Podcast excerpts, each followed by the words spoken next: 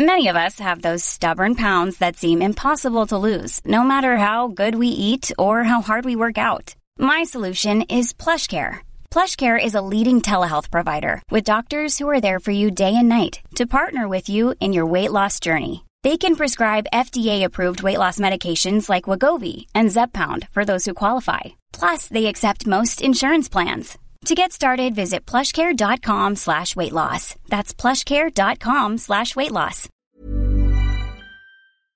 Hello, WWE Universe in the Philippines. This is Charlotte, and you're with Stan, Rowe, and Raph on the SGP podcast. Woo! Are you ready? Marks and Smarks.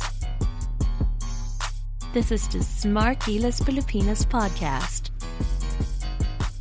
You are listening to the longest running weekly episodic Filipino wrestling podcast. This is the SGP podcast. It's just me and uh, Camus over here taking care of uh, your wrestling podcast needs for the week because Ro is stuck adulting and taking care of his day job, making sure that he has enough money for a hypothetical Christmas gift, which he hypothetically will not even buy. for either For of us. us. Yeah, for either of us. Either of us, Yeah. because you know we got we got other things to take care of. Well, no, not really. He just isn't a gift kind of person anymore. uh, he was though, like the the very first year we did the podcast, like in, He still uh, had Christmas spirit in him. I know, right? Like he was. It hadn't been squashed He was out of capable him. of being jolly. But, That's know, that's what corporate life does to you after these years, man. I don't know. It's We're getting old. I, no, uh, speak for yourself, man. I feel the Christmas spirit this year. I don't. Again, speak for yourself. So like I am. I'm actually having a lot of fun this December because like I, I got to catch the Last Jedi yesterday. Up, up, spoiler. I'm not spoiling anything. Spoiler, Uh, spoiler, see, see, spoiler. People people think spoilers, na the moment you say the Last Jedi, may kasama ng spoiler alert, and the the, the problem is. Uh, we've built that type of troll culture where oh I'm gonna fucking spoil you. Mike Madrigal. Yeah, yeah, um, and, and not just that, but you God, know, even those guys. even people on say on radio where it's so instant. A lot of assholes on radio earlier uh, gleefully tease people with spoilers, and I'm like, you don't need to fucking do that. Ano, porket nakanood ka na, cool ka na, talaga. And everyone on radio got to watch last night. Essentially, I guess, yeah, yeah. our friends at uh, our friends at um, ninety nine point five. Sure, got to saw sure. know, You, got to see it. You got to do it for the gram already. Enough, right? don't fucking tease people with spoiler updates just because you've already seen it. Calm down. Yeah, I, I, I just hate how you know um, this is how this is how certain people in my field uh, feel that they have the ascendancy. They can throw their weight around, uh, you know, and, and tell people now, oh, I got to fucking watch Star Wars before all you other fuckers. So I'm going to tell you way. that I'm going to tell you that they remind people, blah blah blah. Yeah, so you know, it's it's, Okay, it's okay. fucking annoying. Okay. So now that that's out of my chest, I'm gonna I'm gonna move on. I just have to ask one question about Star Wars. How do you feel about the Porgs? Uh, they're annoying. Okay, They're that's- cute, and then- and but they're it. also annoying. That's it. Right? That's all I had to ask. Uh, I feel the same way about them, or, or I, I, I feel about them the same way I feel about little children. They're cute, but they're annoying. Oh shit! Oh man, you're gonna be the best tita ever. I hate kids, alright? I hate little kids. Fucking hate them. Wow. Okay, Like- okay. I mean, okay. 'cause we don't need to expound anymore. We don't need to expound anymore on that. There are good mean, things that are happening in the world. I'm a big kid all on my own, and you are a big kid all on your own. I'm so a like, much bigger kid. So like dito pa lang in, in this room, there's enough kid already. I don't need another kid telling me need to go take a piss when I'm like in the middle of watching NXT. Right? So Alright, alright. please keep your Fair. kids keep your kids away from me. I'm glad to not be a Nino. All right. Uh, Do you want to be the Nino no, like, of my no. children Fuck in the no. future? No.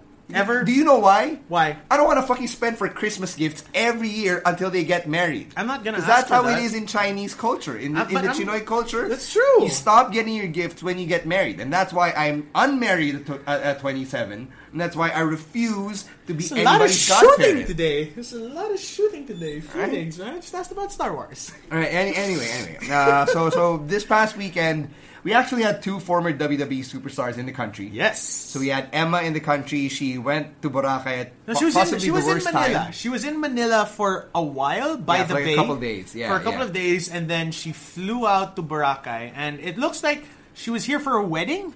By the looks of it, I like her, I don't one of her. Sorry, I'm following her on Instagram because you know, Emma. Wait, can we Danielle actually talk Dashwood? about can, can we talk about the email that you got from her account? Oh, fine, fine. I was just I was trying to dodge that, but okay. So, I have a Emma story, and this is why I'm intrigued by it because um, Tenille Dashwood is as she is freelancing as now had was sort of fishing around for free hotel nights during her stay. I work in a hotel in Makati, a nice hotel in Makati, that doesn't necessarily fit her profile, but could have used the numbers. Made the pitch, and they're like, eh, baka hindi. Wait, So- so, who kiboshed it? Was it her camp or your camp? My camp. My camp, but it, it just Employers basically... mo paling patalo eh. eh, wala din akong magawa because when they see her gram, hindi yan katulad ng gram namin. Or yung mga kinukuha namin na pang-grammars. Wait, what, what makes her different from like uh, Ray Allen? Ray Allen was hosted through familial ties. Wink, wink, nudge, nudge. No, I don't get it. You know where I work. Right. You know who owns the place where I work. Uh, no, not really. Okay, I'll talk to you about it off air, but there is basketball ties in the Chinese community from my alma mater, wink wink nudge nudge. Yeah, I don't care about your alma mater. No, no, no. You know you know the one the one Xaverian before Isaac Go who came from who ended up on the Ateneo Right, team. right, right. There. Ah, okay. Ah. Okay. They asked for that. Si Kagawad pala. Si Kagawad. Right. Tsaka si Kapatid. Okay. They asked for that favor for Mr. Allen. And although you got the jersey signed, Yeah. you know, I didn't get to meet Emma. Right, so right. that's them's the breaks. No, Them's but the see, breaks. see, we were actually trying to make it like a package deal. Like, Yeah. if you could meet Emma, if you could have Emma stay at your hotel, then we could have had a podcast interview. Or Oh, shit, well, right? hopefully, and that that one that goes out the window when you can't give the hosted stay. You know what? I actually tried to reach out. I sent her an email. I tweeted her as well, and you know, the, the tweet got a bit of traction, but uh, it's it still didn't uh, result in anything from Emma's camp. So whatever. So it's okay. I mean, Tenille Dashwood, best of luck with your Future endeavors. no, with- no, with your current endeavors as a blogger. I, Yes. I'll give her at least that. I'll give her at least that. Sure. So aside from Emma, you also had Ho Ho Lun, who you may have seen on the very first episode of 205, 205 Live. He was also in the Cruiserweight Classic, and he was on NXT, and he was here this past weekend as part of MWF Noche Buena. Yep. Speaking of which, we are going to be reviewing that show in full. We got Kel Fabie, who's been review, uh, reviewing the last three MWF shows on the podcast. He's here in person this week, and he'll be telling us all about his thoughts. Uh, Camus and I, we try to grease the wheels a bit, right? So, um, you know, we, we do try to keep the podcast as as insightful as possible. At the same time, we do acknowledge our biases. Like we know Yeah. that Camus, Ro, and myself are all affiliated with PWR to varying degrees. So you can't exactly say that the three of us are unbiased, And, right? and and I particularly will say this outright. I had strong feelings about this show, and they are connected to well. The I saw we we both, we both saw the show. Yeah, I yeah, yeah. I feel very strongly about some of the things that go down, and I just need to put it out there that. I might not have as much journalistic integrity as everyone else in this room. All right, Just Thank- needs to be said. Okay, Just thanks. needs to be said. Thanks for the disclaimer, Camus. Uh, ang sa akin lang is, uh, th- this disclaimer is really just to set the table na, you know, Kel is uh, the, the one who's impartial. He's the one who's not affiliated. He, he'll try his best to sort everything out and unpack everything that we saw in the show. And uh, Camus and I, we fulfill our roles as the facilitators. Like, we'll, we'll try to bring in some insights as well. Because, syempre, we also came in uh, watching things and had our own observations, our own questions, our own thoughts. So we try to uh, you know spark a conversation with these insights that we came up with from uh, our time watching Noche Buena. Yep. Now, um, before we get to that. Uh, we have to talk about this week in wrestling, though. Ooh. And when I say this week in wrestling, we've got to talk about Raw and SmackDown and 205 Live, which I got 205 catched before Live, coming here. yeah. So, since 205 is a bit fresh, I want to start with this. Drew Gulak. Yeah, Drew Gulak. Um, they're, they're teasing a face turn here, obviously, and I love I, I love how they're developing this story on 205 Live. So And a uh, bit on Raw. And a bit on Raw. yeah, and, and on Raw, thank you. Uh, so Tony Nese has effectively been kicked out of the Zo train, and they, they beat him up, and uh, Drew Gulak is. He, he's the guy who's in the best position to be the number one contender because I don't think Cedric Alexander is going to win Not not now. on not Raw now. next week, Not right? now. And of course, this is a result of Rich Swann getting arrested.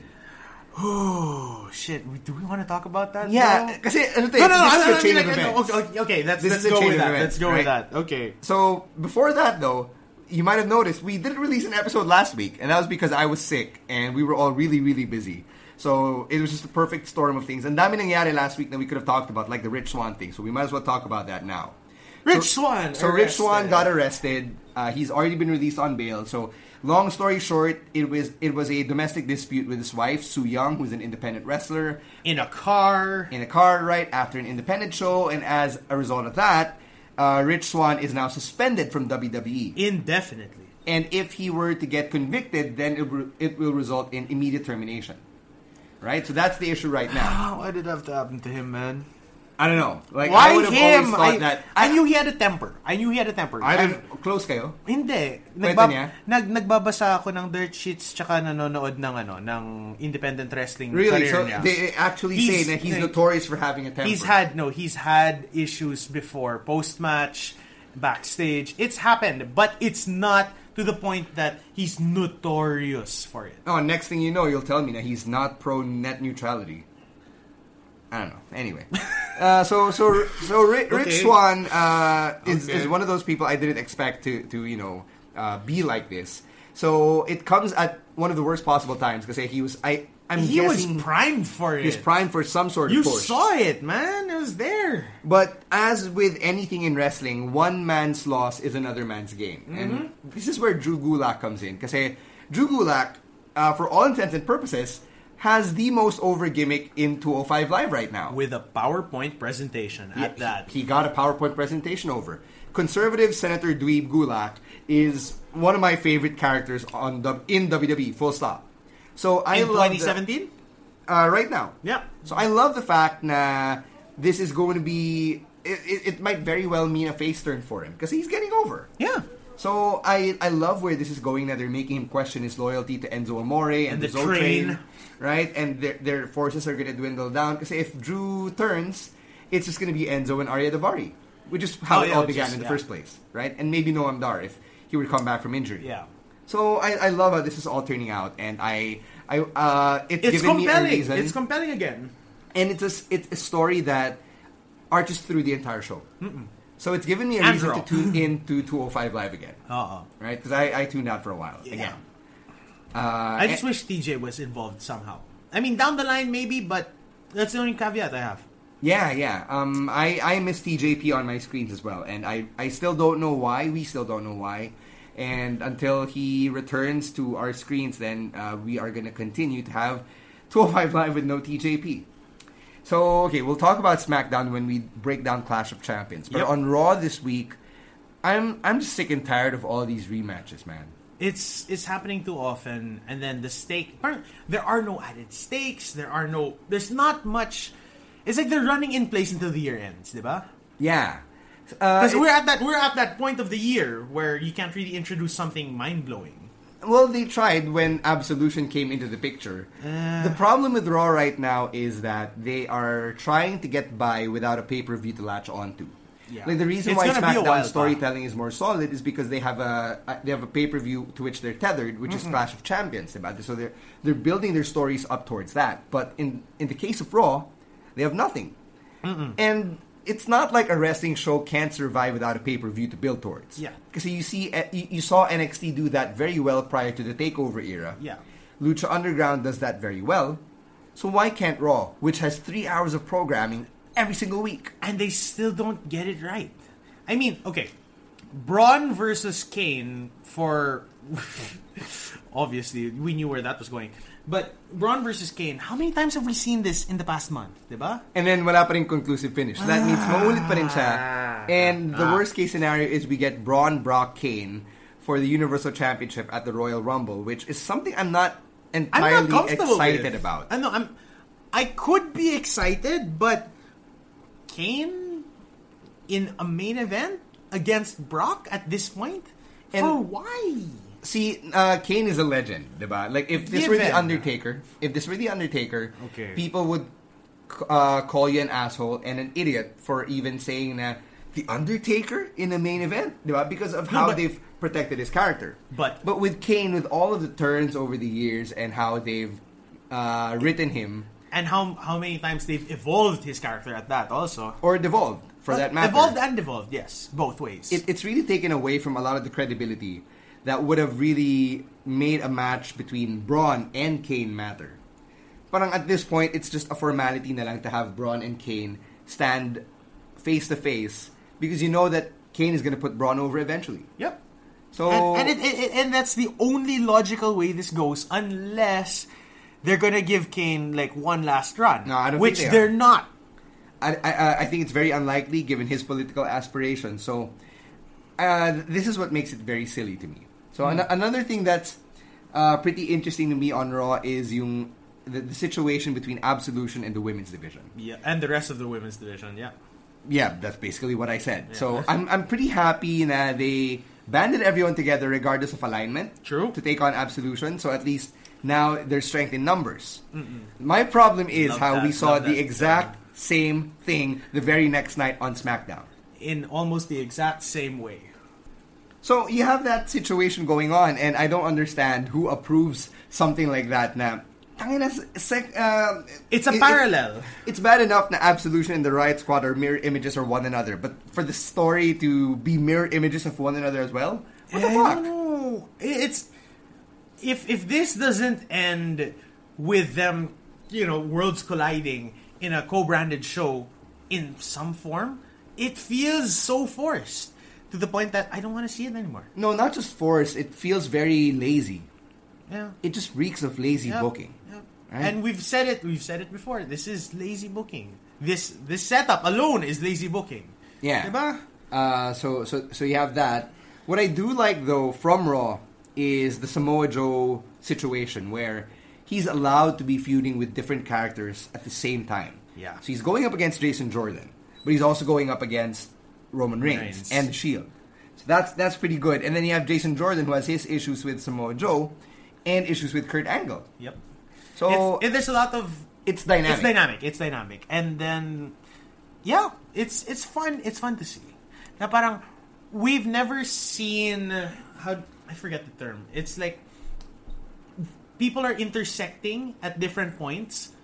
Uh, are intersecting with other people at different points, but never crossing over into each other, so that it has to become a triple threat type situation, diba?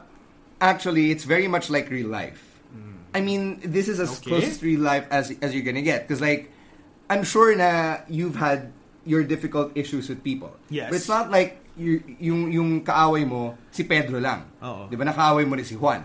Oo. Eh, hindi naman pwedeng si Juan na yung kaaway mo for like Forever. one month. Si. Kay Juan ka lang nakatutok, di ba? Yeah. Kung galit ka kay Pedro, di puta galit ka kay Pedro. di ba? Tangina mo.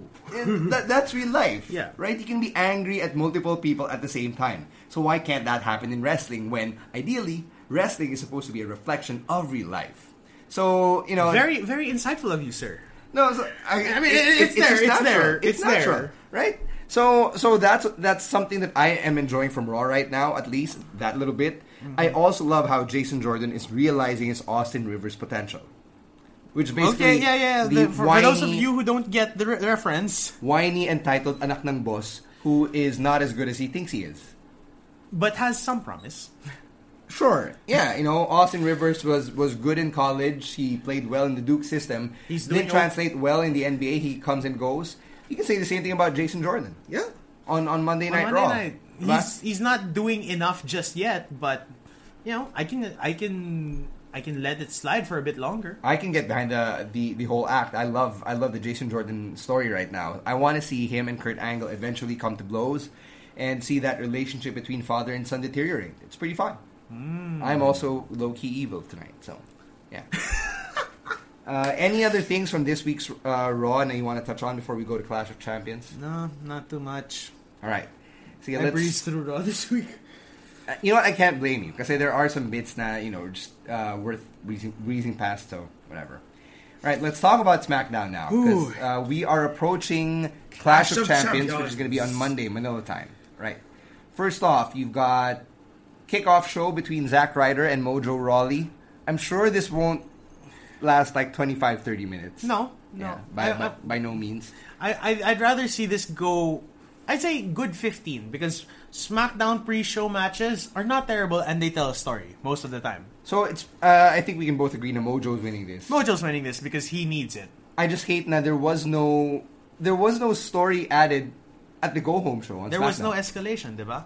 And there could, it could have used it. It could have used it just a little bit. See, Mojo was able to cut a promo two weeks ago on SmackDown. Which, why which feels so long ago. Why couldn't they have had Zack Ryder come out and get his licks in verbally? Oh no, might have been cut segments. No, it, it it's a live show. Yeah. Ano yung kakat mo doon, di ba? No, no, parang it's in the back. You- And they had so yeah. much time to recap shit na they couldn't squeeze in a five minute promo for Zack Ryder where he gets jumped by Mojo Rawley and where he Mm. turns uh, turns the situation around and gets the upper hand so that Mojo eventually wins at Clash. Okay, I could see that. I could see that. Was it was it really too much to ask WWE? Really? Alright. Next Uh, match. Breezango versus the Bludgeon Brothers. So, okay. I'm not sure what to feel about the fashion files now just being web exclusive. I feel like sobrang talo si na Breezango dun. Yeah, eh, because it worked so well in the context of the show. And that's and where I they looked started. forward to it, and I looked forward to their segments Yeah, and like nakakatamad na siya ngayon. Like now I have to go on YouTube. on YouTube just to catch the four or five minute segment that could have been on SmackDown. And the ironic thing is, if you know the story of Breezango and the Fashion Files, it started as a WWE.com exclusive, which eventually caught became- on and made its way to TV. and then got reverted to YouTube. Yeah, and then now they're gonna get fed to the Bludgeon Brothers, which we I, I, I- don't need to see them keep squashing people because I know who they are already. Yeah, Uh, but how I know more- what they're and- capable of. And how many more tag teams do they need to destroy? Yeah, I mean, it's fun. It, okay, the moves are cool and all. They're still cool now because some of it is outside of their original moveset.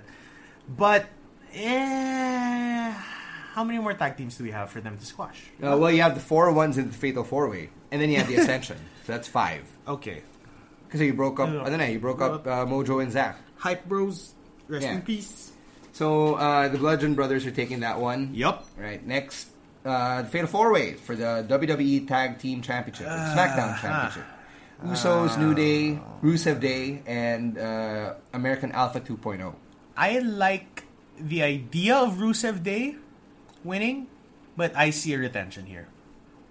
Feeling ko it would be a nice way for Rusev Day to actually win. Yeah, because it's it's there and uh, you can you can see it. eh. It's not too far out of left field to see them have the get get the sneaky win. Yeah, and and and uh, the Usos are pretty much baby faces now at this point. They're Yeah, baby faces. they- oh, they're swag. going back to shouting "Us" and "o," and that's that's as baby face as it gets. Right, so I wouldn't mind Baby seeing a nice edge. little feud between Rusev Day and the Usos. So That'll be fun. Yeah, I'll, I'll be predict fun. Rusev and Aiden English to win. Ikaw? I'm taking Usos ka retain. pa rin. No, I'm taking a retain Alright. from the Usos. Gotcha. But I want to see Rusev Day win just because Rusev Day is every day. man. every day is Rusev Day, and I want that shirt. yeah, yeah. I actually yeah, do want that shirt not for bad. next order. Okay, next uh, United States Championship triple threat match between Baron Corbin, Bobby Roode, and Dolph Ziggler. So you have I'm two going- straight weeks where there's a match between two guys, and then the third guy's on commentary, drops the headset, gets into the ring, and then performs his finisher on the other two guys. Yep. Uh, in those two weeks, Baron Corbin never came out on top. Yeah. That tells me that Baron Corbin is retained. But how I wish Dolph would win. I just want it. I want Dolph to have this. but what's your prediction? What do you think is going to happen? Logic says logic says it's a Braun it's a Baron Corbin retain. All right. That that's logic. That's logic. But in my heart of hearts, No, no one cares about your hard hearts. I care about predictions, guys. It's a prediction space. predictions, please. Only. Right, next. Lumberjack match for the SmackDown Women's Championship. It's Charlotte Flair versus Natalya. Naomi returns and is now a Lumberjack. Then you have the Riot Squad, and you have everyone going up against the Riot, uh, the Riot Squad. Again, hindi ko to gets kasi we saw the same thing on Raw. And now it's like... But but this has purpose slightly. No, it's not like the Riot Squad is even as destructive as Absolution. Okay. Or the Shield. Okay. So I don't get what it was that galvanized the women's division to come Against them. together against them. Yeah. I don't get it. Like, okay, so they punked you out. Oh, tapos, oh, now you can beat them up because there's seven of you and there's three of them. End of story. It's like I. I really don't get it. Yeah, sinasabaw din ako. Uh, that said, That said, I wouldn't be surprised to see Natalya win if the Riot Squad help her out. So I think Natalya wins. I say Charlotte retains. I say Charlotte retains because this is something that could be done a little longer, or they get accused of hot potatoing again. Diba? All There's right. that. There's that. Okay, next up. Um, I will purposefully put the WWE Championship first because I don't think this will be the main event. Okay. I don't think this is the biggest storyline either. Yep. So it's AJ versus Jinder for the WWE Championship. I think Jinder takes the championship back With the help of the Singh brothers. with the help of the Singh brothers. That has to be underscored. It's gonna be dirty. It's gonna be dirty. No, but uh, I, I I get the other prevailing fan theory that AJ wins here, retains the championship, and then Nakamura goes on to win the Rumble, which sets up AJ Nakamura at WrestleMania, which would be Uh, but which would make AJ all of our minds collectively explode. But couldn't AJ get his rematch at the Rumble? But That's the thing. That's the thing. The parang, India Tour is over. India Tour is over. We knew we knew that well Jinder didn't go in with the championship belt. He got Triple H though and got respect. But what I see here if Jinder wins, AJ has to win it back at the Rumble, which is fine. Diba? Yeah, I don't mind. Yeah, make AJ a three-time champion, then eventually have him go up against uh, Shinsuke at WrestleMania. Sure. That's that is a plausibility that I like. Yeah, feeling ko. Uh, Because if it does it does nothing first, for first AJ off, yeah, you go. should have said possibility because possibility. In Possibility. That, in that, yeah, in that Yeah, sentence sorry. would have been wrong. It is wrong. Yeah. Yeah. Uh, I think AJ wins this. Uh, sorry, I, mean, I, I think Jinder wins this at, at Clash of Champions. Because it doesn't do anything for Jinder to lose. Eh. Again, yeah, yeah. Diba? To lose again, unless the Singh brothers turn on him for realsies this time. But what for? But what for, diba? So, They're best in that role together with Jinder. na parang you're stuck in the same boat for a while. Yeah, Jinder wins.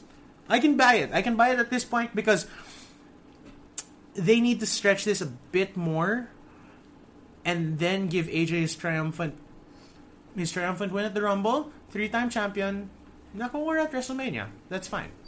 All right. Finally, my main event. Oh, Randy Orton and Shinsuke Nakamura versus Kevin Owens and Sami Zayn. Special guest referees are Shane McMahon and Daniel Bryan. If Sami and Kevin lose, they are fired from WWE. First off, Sami and Kevin are winning for sure. Yes, that is. They're not getting fired. That, that is not happening. But so the question how? is how? One. How? Two. Who's turning heel? Three. Who's aligning with whom by the end of the night?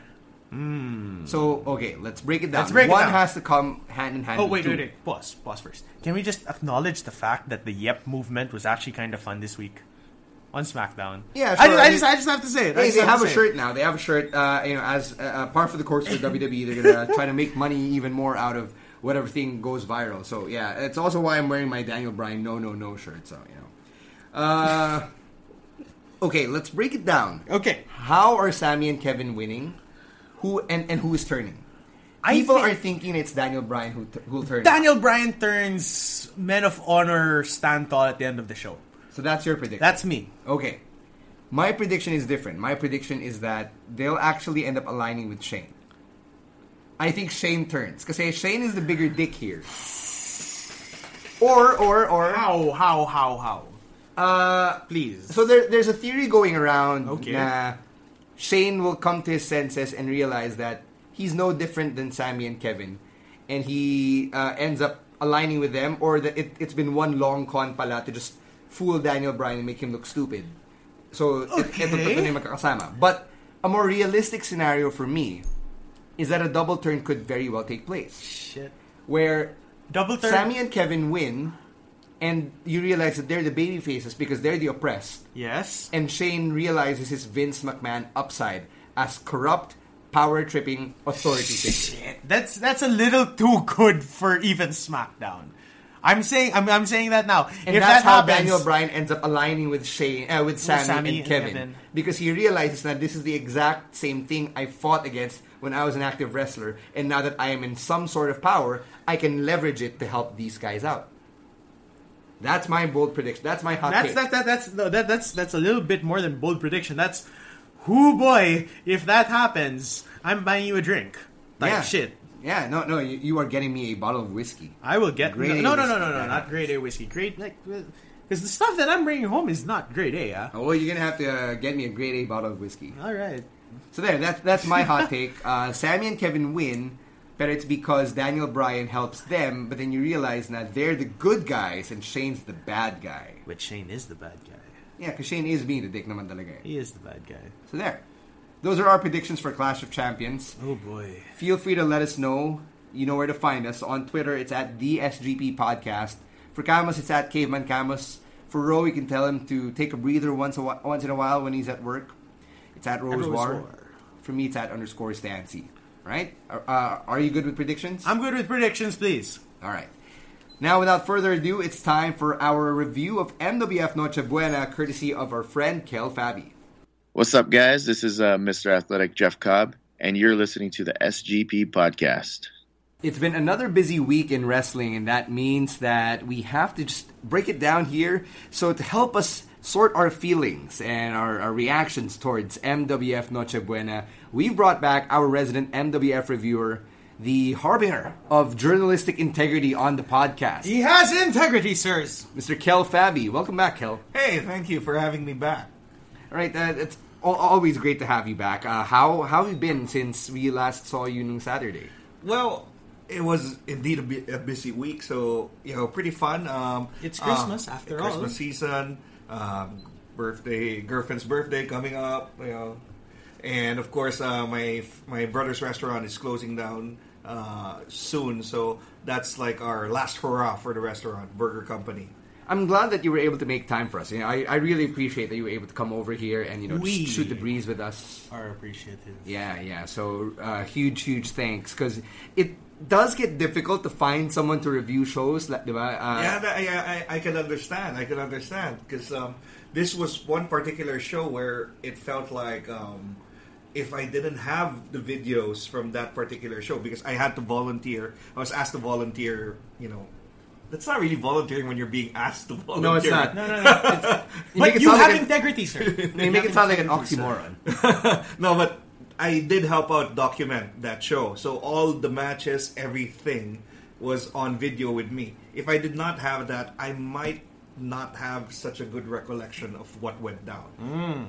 All right, I, I guess it's a good thing that uh, it's probably a blessing in disguise that you were uh, sort of working the show. But you know, just to be clear, you're still technically not involved with the promotion in an official capacity. I'm officially have nothing to do with them. This was a favor to you know to uh, Mike Shannon, good friend of mine. Commissioner. Yeah, Commissioner Mike Shannon, and nothing more. No money, no, not even merienda was exchanged hands. Nothing. So- Wow, at at the Noche Buena show, no merienda. No, because we specifically said we really wanted to. Ah, do okay, it, you okay, know. It's like okay. you know you don't have to. No obligations. No obligations It's a, whatsoever. it's, a, it's, a, it's a friend doing a friend. It's it's it's practically my Christmas gift to the guys. Okay. You know. All right, I, I just wanted to, to lay everything out clearly, di ba? Para ano, uh, Cards on the table. Establish the table. na yun nga, uh, we we try to establish as much objectivity as possible in the That's review. true. So with that said, uh, I believe there were like five or six matches on the card Five. Five matches. Five matches. Right, five, five matches. and several segments that we have to get through. So let's start with the kickoff match, which was the four-way dance between Frankie 13, Morgan Vaughn, Aldrin Richards, and Hanselo Silva. How do you feel about this? It's the first time we're seeing a four-way dance. It's the first time we're seeing a four way dance, and I have to say, well, I think they did this because uh, they wanted to break the the so called MWF curse. You know what Yep, I'm talking about, yep, right? yep, that the first match always starts out awkward and weird for some strange reason. It sort of did that, but not quite because there was like the first one minute was still awkward, but not the first five minutes at least this Uh-oh. time. So the, the the period of awkwardness was much shorter this time because I think they were trying to see are we gonna do comedy here or are we really gonna take it seriously? When they did the test of strength, you weren't. I think they were still deciding if it was gonna they were gonna take it seriously or they were gonna make a joke out of it. And then I think halfway through they said, ah, you know, let's just throw in some comedy here.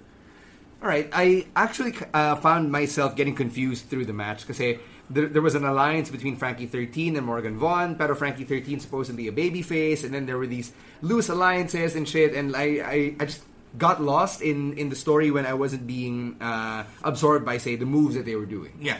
Well, storyline wise, let's just bring it back to you know how the storylines go. Yeah.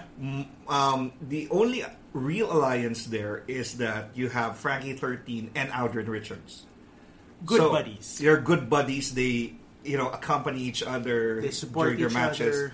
Yeah. Um, Morgan Vaughn is clearly a heel, the only heel in the match, and Angelo Silva is being treated like a redheaded stepchild by mostly the entire roster. He's like the loner guy that nobody wants to hang out with.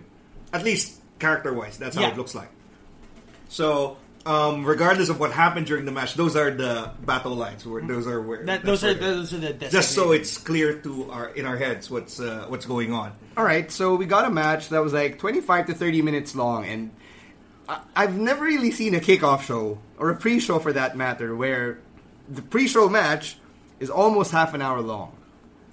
I think they wanted to do this because they wanted to really, uh, you know, this was their kitchen sink show, meaning meaning that they wanted to put everything out there, for better or worse.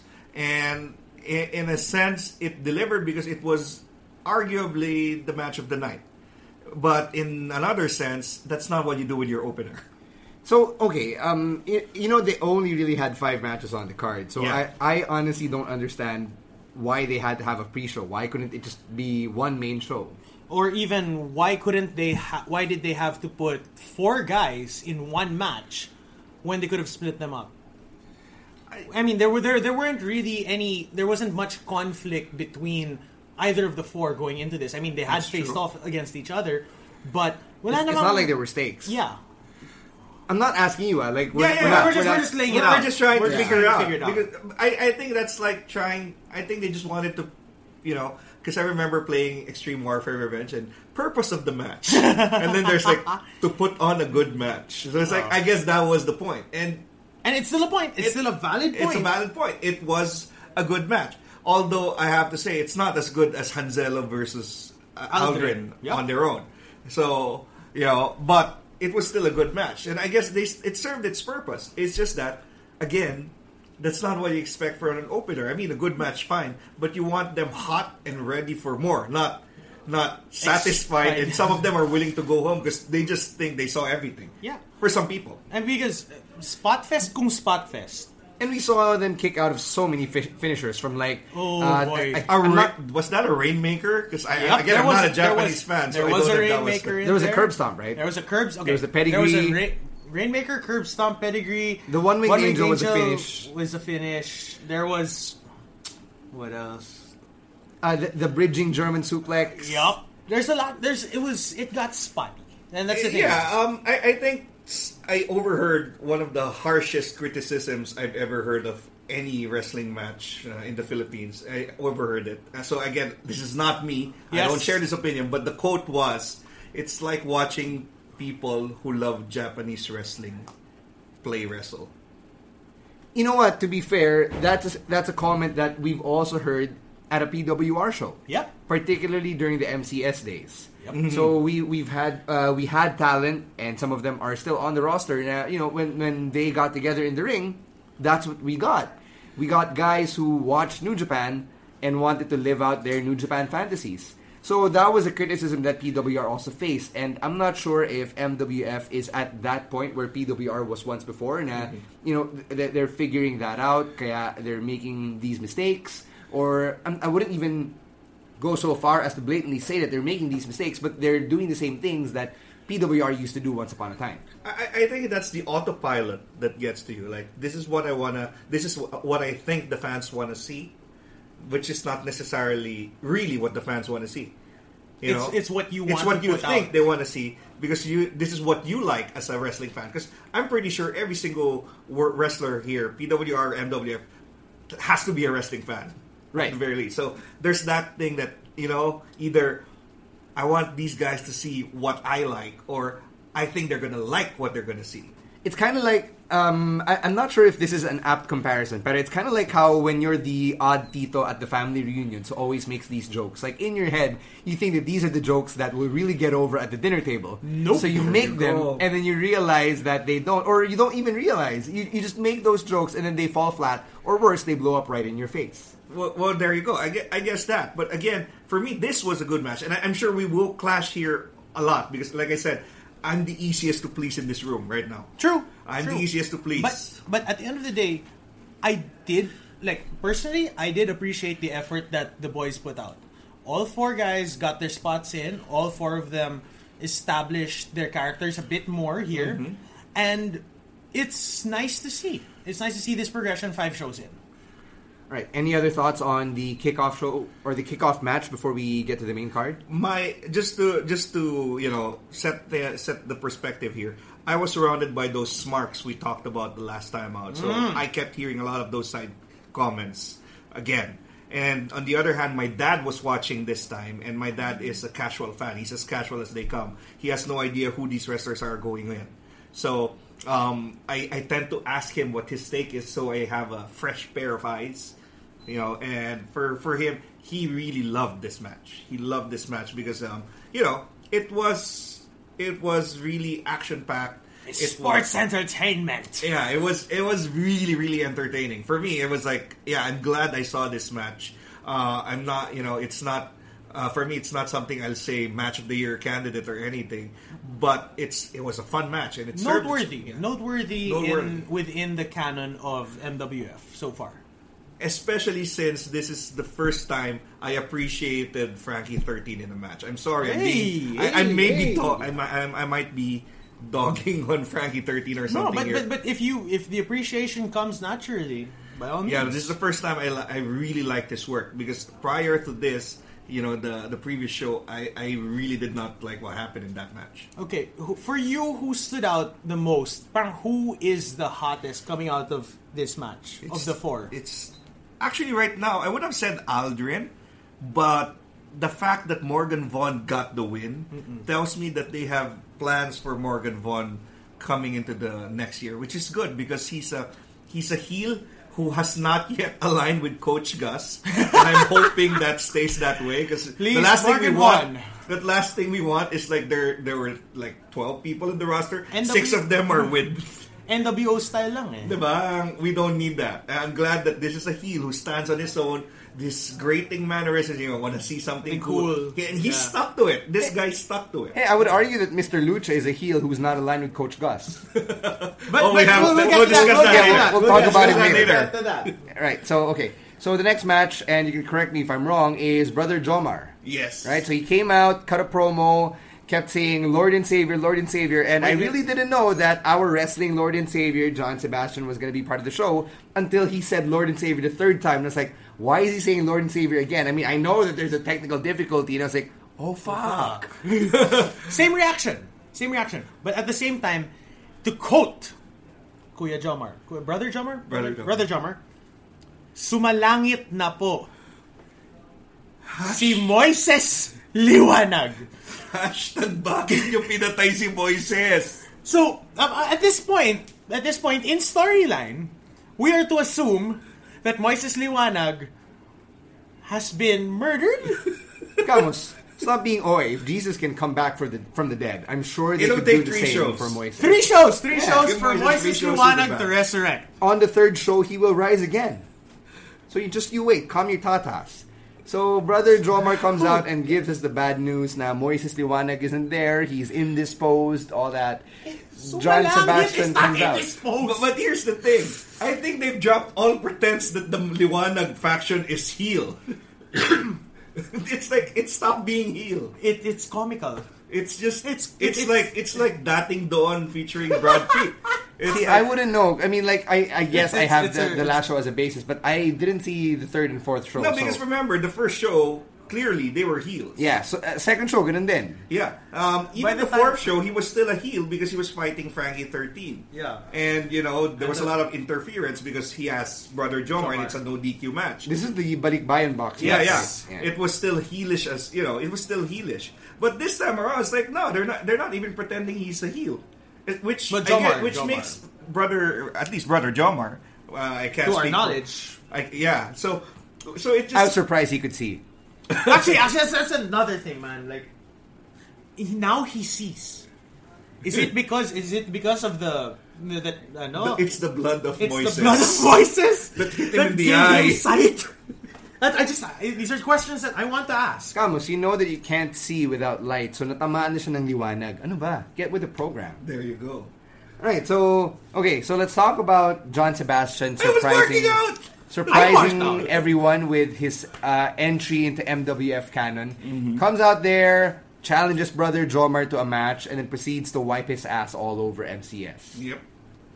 Jomar got a few punches in. Yeah, he, he got a, a quite a you know it, it was a it was a very acceptable effort for a guy who prior to this was just being beat up by other wrestlers because he And was blind. just, and blind And blind. So um, first of all, that was a great surprise for everyone who was there. It was really something that you know I, I know they kept their ra- raps on it and I thought he flew out. I thought he had flown out, man. yeah, that, that was the that was what I heard. It's just that from my end, I heard certain things through the grapevine, through certain sources of mine. So it wasn't a surprise to me, but I still marked out. I don't It's care. still it's it's. I don't care. I wanted to see it. The more I heard about it, that I knew he was showing up, the more I wanted to hear. And I and he was worried I was going to spoil it. Uh, I mean, To uh, whom? you know, like because I'm holding the camera, I said, "Oh my god, oh my god," you know, I might say something like that. I I never did because you know I, I hate spoilers. So, okay, wh- what did you think about the match? A showcase for John Sebastian and a coming out party for for brother Jomar.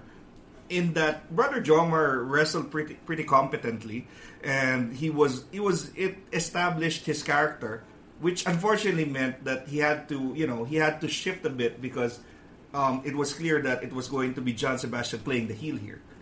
So, what does it mean to you as a wrestling fan who is non affiliated with any of the local promotions that you had Coach Gus Queens, Rex Lawin, and Frankie 13 showing up at Vendetta last month?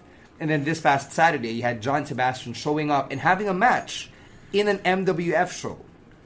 I think the difference is with Coach Gus, with they kept calling it a collaboration, but based on what um, John Sebastian was saying, he's saying that I already own half of PWR.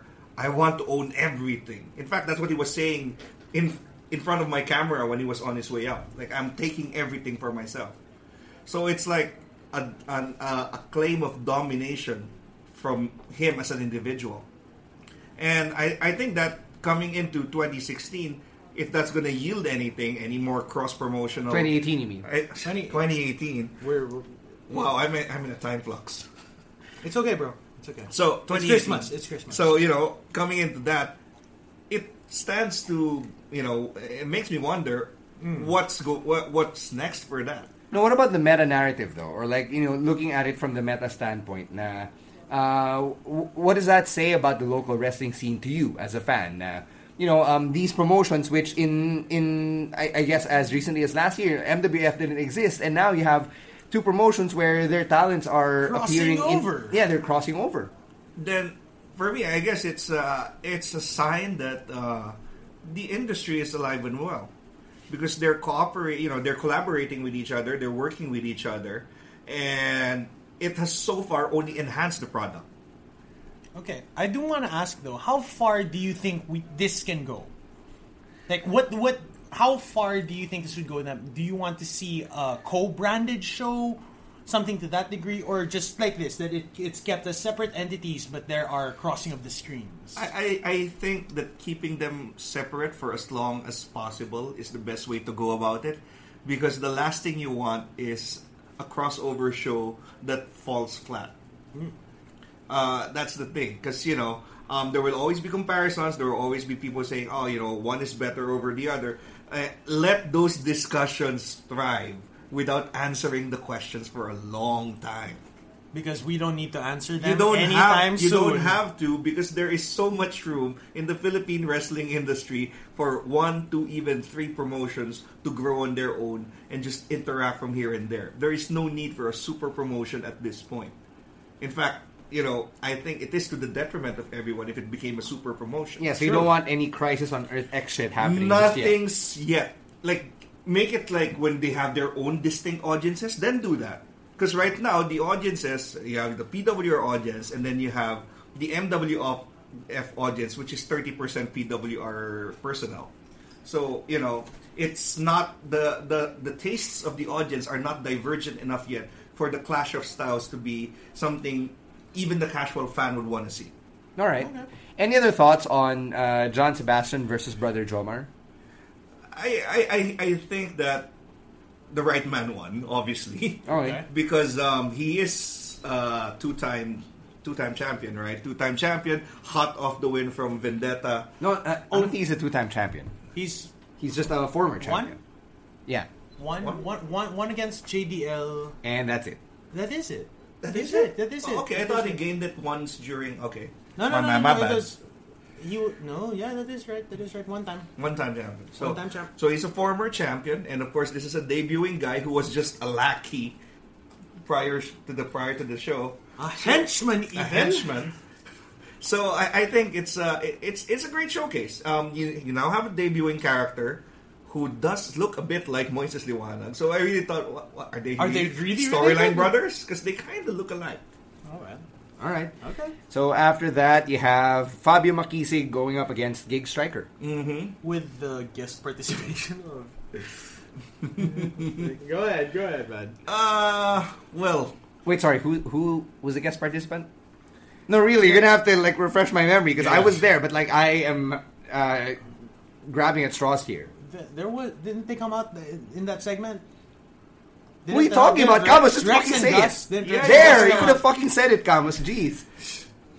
I mean, the show is over. Like, there's no point putting on spoiler alerts and shit. well, well, you know, number five will amaze you. Is this what we're doing? We're doing clickbait here. Diba? Camus, come on. It's been five days since the fucking show, so Rex came out. Thank you, because I totally forgot about this. Right? Rex and Gus came out. Okay, so what what are our, what are our feelings about this match? Because um, honestly, this was the match that I didn't find particularly enjoyable. Like, I can understand. I just didn't. Um, I, I, I couldn't tell what it is. Like I was trying to process it with uh, with with one of my friends who I was seated with. He he shall remain unnamed, and we were trying to figure out why we or why we couldn't enjoy the match. Like what was it? And I still can't put my finger on it without sounding too biased. So if you have the same feelings, I'd like to know why. And if you have contrasting feelings, I'd like to know why as well. I have contrasting feelings, but I also have reservations about that match. Okay. Because obviously, for me, I I will uh, happily admit that I have I I have a bias for Gig Striker. Oh, I I have a very strong bias for Gig. I- I- Striker. I love, love- the guy. I love his work. I love his character. First of all, his character is who he is in real life. That's exactly you know. It's just you know the whole dial, Dial to eleven to thing. 11. Um, but the thing here is for me, my my biggest problem was they don't seem to mesh with each other in the ring. Yeah, the chemistry wasn't. It, it, it's there is um bit, but it's not. Wala. eh. No, as opposed to Rex versus Gigs. Gigs. That, Oh, there, that there was- is that was- chemistry there. there is- No, it's you know there. what? Um, I, I'm beginning to remember things now from the match. Okay. So I know for a fact that Gigs and Fabs in, in real life they are they are friends. Mm-hmm. They're very good friends. You can see it in the pictures when they pulled the Chikara The DDT, DDT shit at the end. Yep. Right. So we know that that's established. Um, but I, I I don't know why, but this is one of those rare occasions where two really good friends just didn't met, uh, mesh well in the ring.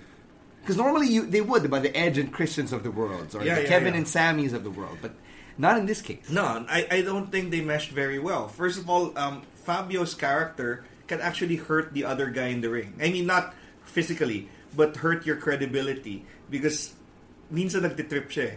Like, he'll oversell, and you Oh, know yeah, he's overselling. over exaggerated oversell. yeah, yeah, it's like it's like Shawn Michaels Hulk Hogan SummerSlam kind of overselling level. it's killing the business level. and, and it actually hurts the other guy more than it makes you know makes you feel like Fabio is getting his comeuppance.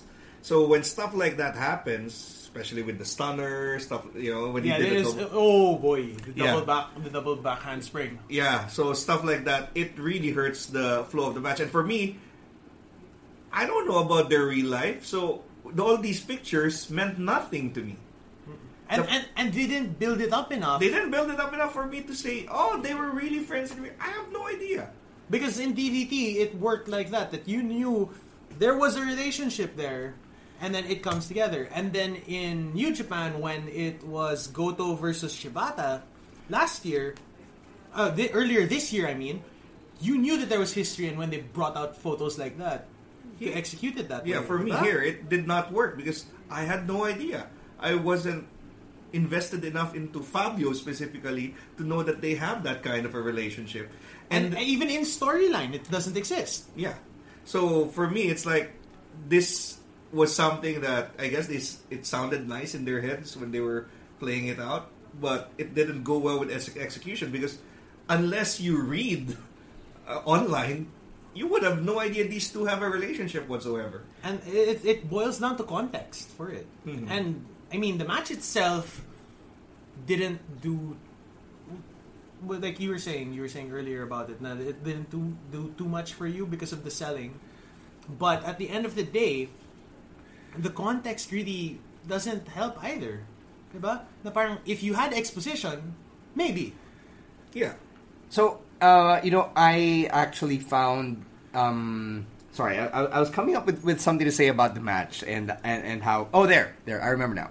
Um, I noticed, like leading up to this point, almost every performer got some sort of reaction when they were to come out. Fabio Makisig was unique in the sense that when he came out, there wasn't really much of a reaction. And I don't know if it's because of the performer or it's because his character just isn't uh, catching on as well as they would have hoped. I don't know. What what's your read on it? Kasi for me it was it was jarring that lumabas siya, his music was playing and people didn't seem to care. I, I think some people are genuinely genuinely avoiding interacting with him because he can be that much of an asshat in character. No, but the uh, isn't that then no seriously when he took my phone i was really worried he would toss it Oh. and, and i think he would have if he didn't see that it was an iphone like if he saw it was a cheap phone he would have tossed it i'm But pretty it's sure a brand new iPhone. But isn't that part of being a heel and trying to draw heat? yes and no. but that's like the yolo twins issue again where they accidentally spat on a member of the audience there are things you're not supposed to do and even if fabio has yet to actually do these things he seems capable enough of doing these things to you that you just want to steer clear of the guy But again, isn't that the mark of a good heel? Now, you don't want to piss him off because he's the contrabida. You don't want to get on his bad side because he's the contrabida. but that doesn't reflect in the in-ring reaction. Like you know, because if your reaction is to stay clear from the of the guy and sit on your hands, then that looks like nobody cares. That's not the reaction you want. You want to be somewhere between. Yes, he's a heel, but I can boo him without worrying that he might actually pick on me, and phys- maybe even physically. Apparently, he would get out of the ring and mess with you just because. Because he, he really seems like, at least character wise, for me, he seems like the kind of guy who would do that. And that I would legitimately be scared for my phone when he took it. So, as an audience member, him having these tendencies doesn't sit well with you. It doesn't sit well with me because it hurts him to, you know, to any outside observer. Um, and at the same time, it doesn't add anything to his character if he's that scary. Why? Why do I say that? Because nobody. It's not. Not. not it's not like every anyone's anyone else other than me is going to admit I'm scared of that guy. Okay. Right? It's like it's not like he looks like he can really beat you up. So it's like I'm the only guy here right now willing to admit I'm terrified because when he took my phone, I was literally thinking he, he would toss this. Is it is it like it's there is fear, but it's the wrong kind of fear? It's the it, it's the wrong kind of fear. It's almost like you know there's heat, but it's X Pac heat. Oh, so okay. So it's like um, this guy is scary. You know, it's like but for all the wrong reasons. for all the wrong reasons, and I, I guess that's a problem because from what I've heard, the real life Fabio Makisig is nothing like that. Okay. And that, that hurts him because instead of getting a really good heel reaction, people just stay clear of him. And don't want to give him the reactions that would make sense in a wrestling sense. Exactly. So I, I think that's a problem that I don't know how you're going to work on that. By the way, it's not like you're going to go behind the show and say, "Hey, dude, I'm not going to hurt you." It's not. It's not like that's going to change things, right? Yeah, you can't just go, hey, and, and keep winking at the audience. Right. Right, right. I Fair, know, fair. I know where, but for me, the spot of that match was um, when uh, when Gig Striker set up the pedigree and called it pagkain ng aso. I think that was. I, that I was, think that was that was just so cheesy at work. Oh, and that, that is gigs. I'm glad is that you gigs. mentioned the pedigree, though, because eh, we was the mentioned second earlier. pedigree of the night. Exactly, it was the second pedigree of the night that got kicked out of. Oh, that's true. finisher kung finisher. I, I was thinking that my thinking was, I guess MWF doesn't want to protect the pedigree. So, what do you think about that? I mean, we know you're not a wrestler, we know you're not in the business, but as someone who's watched wrestling over the years and has come to know the pedigree as a, as a finisher uh, of, of Triple H, diba? What does that say to you? Na they don't give a shit about the pedigree, or like, hey, the pedigree can get kicked out of twice in the same show by two different guys. As a WWE guy, because prior to any Philippine wrestling, the only thing I watch really is WWE. Okay. Okay, so it's like maybe like five months of WCW before they got bought. That means it was at its the worst. Yeah. So you know, having that, it's like, well, in a way, sacrilege. Like, whoa, Diba? it's like, wait, wait, wait a minute. It's like, because that is a finisher, and the, turning it into a DDT, like a mid-match DDT, kind of, you know, kind of takes away from takes the- away from it because if that isn't impactful enough for you, which moves are? Parang how much more effort do they have to put out to end the match, diba? Yeah, because which moves are really? Because you you look at, um, for example, the the we go back to the prior match. You had a rainmaker, you had a one wing ninja, you had all those things. What's enough to put down anyone here? Spam, they're, they're science. They're probably science. All of them are science. With Senzu beans at the ready. Yep. No, it's enough to put someone out here a gun. EJK. Oh, oh! Did we just That start political dark. again? we're, not going Dilawan! there. we're not going there. We're not going Dilawan, Dilawan. there. It's Dilawan kasi Dilao, Sorry. not Dilawan. You, right? Yeah. Right? Sorry. Alright. All right. Anyway, uh, let's move on. Let's move on. Uh, that that's our equivalent of the intermission. and intermission. then there was an intermission. Yeah, there was an intermission. Then afterwards, uh, uh, Mr. Lucha gave away shirts, and then it led to the Mr. Lucha promo. Right? Tama ba? Am I remembering this Wow. right? No, no, no, no, no. He, he, he, He went There was, back. there was the giveaway, and then he went back. Part it was the Ragnarok T-shirt giveaway. Yeah, yeah. Then what happened after? There was one more match, which was um, uh, oh yeah, the almost squash match between Rex Lawin and Ninja Ryujin. See, I'm really not reliable here. All right, so Rex Lawin and Ninja Ryujin. Let's let's sort let's sort this out. Um, what do we think about this? Ninja Ryujin has no business in the ring with Rex Lawin. That's my feeling. Are you saying this because do do you think he sucks, or do you think na he's just enhancement talent compared I, to I, Rex I Lawin? don't think he sucks, but I don't think he's on a perceived level anywhere near Rex Lawin to have any business even trying to challenge him. So where does Ninja Ryujin rank then?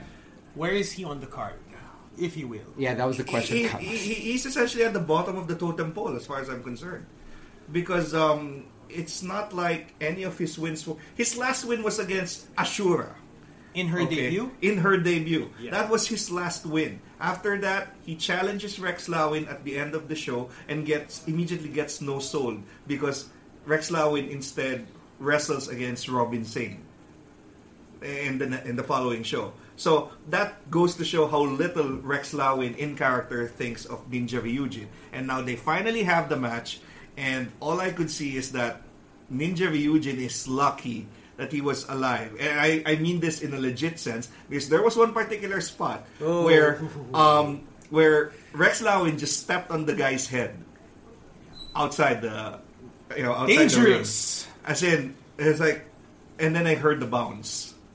So it's like, ouch, ow.